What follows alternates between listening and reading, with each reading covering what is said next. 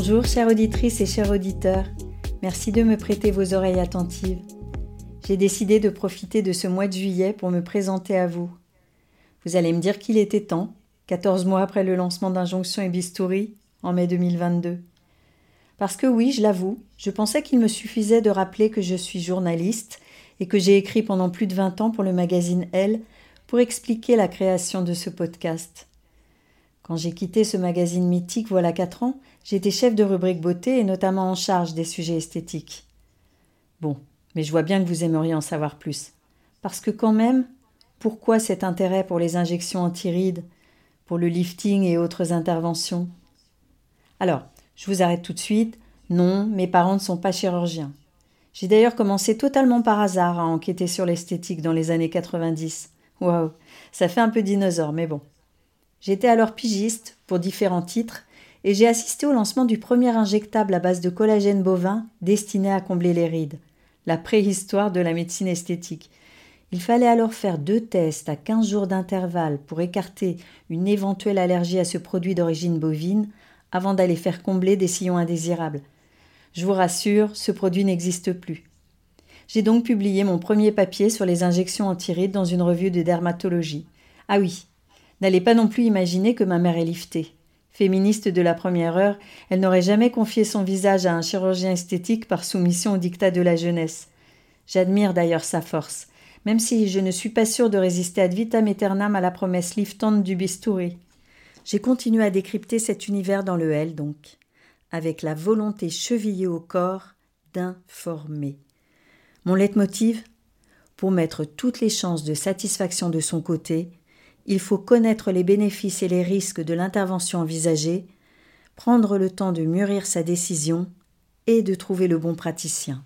Parce que oui, quand on a un défaut ou un complexe, on peut facilement se laisser convaincre d'aller faire ci ou ça.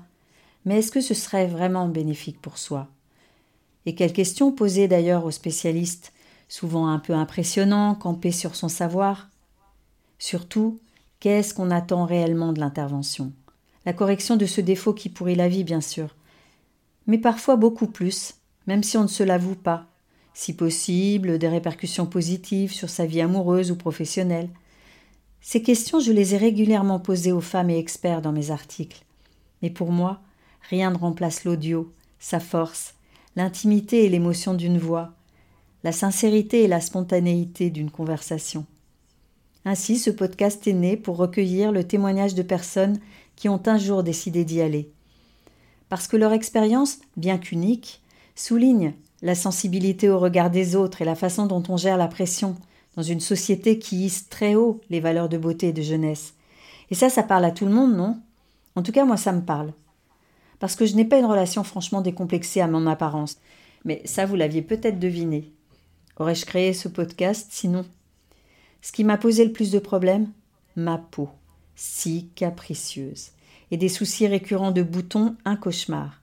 Ajoutez à cela la conscience aiguë de devoir maîtriser l'image que je projetais, et ce désir parfois envahissant de me sentir jolie qui m'a accompagné une bonne partie de ma vie. Mon mari a souvent failli partir seul à une soirée parce que je me trouvais moche. Cette anxiété pesante a gâché des moments qui auraient dû être joyeux et légers. J'admire d'ailleurs avec le recul la patience de mon cher et tendre qui a su me rassurer. Bref, vous le voyez, je n'ai jamais été complètement tranquille avec mon image. Mais quelle femme l'est Paradoxalement, je suis presque sereine aujourd'hui, avec bien des années et des rides en plus. Peut-être parce que je ne fais pas mon âge, comme on me le dit souvent. Vous notez là comme une petite pointe de vanité? Pour autant, je ne suis pas en train de vous dire que j'aime mes rides et ces sillons de chaque côté de ma bouche, trop marqués à mon goût.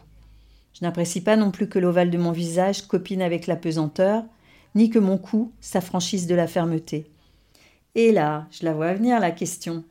Mais alors toi qui connais tout ce qui se fait pour combler, lifter, raffermir, défriper, tu ne fais donc rien? Si, je fais, mais à petite dose. Des injections de toxines botuliques pour atténuer ma ride du lion et défatiguer mon regard depuis trois ans presque, et de timides injections d'acide hyaluronique. Je vous détaillerai peut-être un jour la raison de cette sobriété. Surtout, j'ai commencé bien tard, en ces temps où la prévention caracole en tête des préoccupations. Certains des spécialistes que j'interviewe depuis des lustres ne voient pas toujours d'un bon œil cette supposée résistance à l'idée de faire quelque chose. Mais alors, que les choses soient claires. Je ne suis pas du tout contre.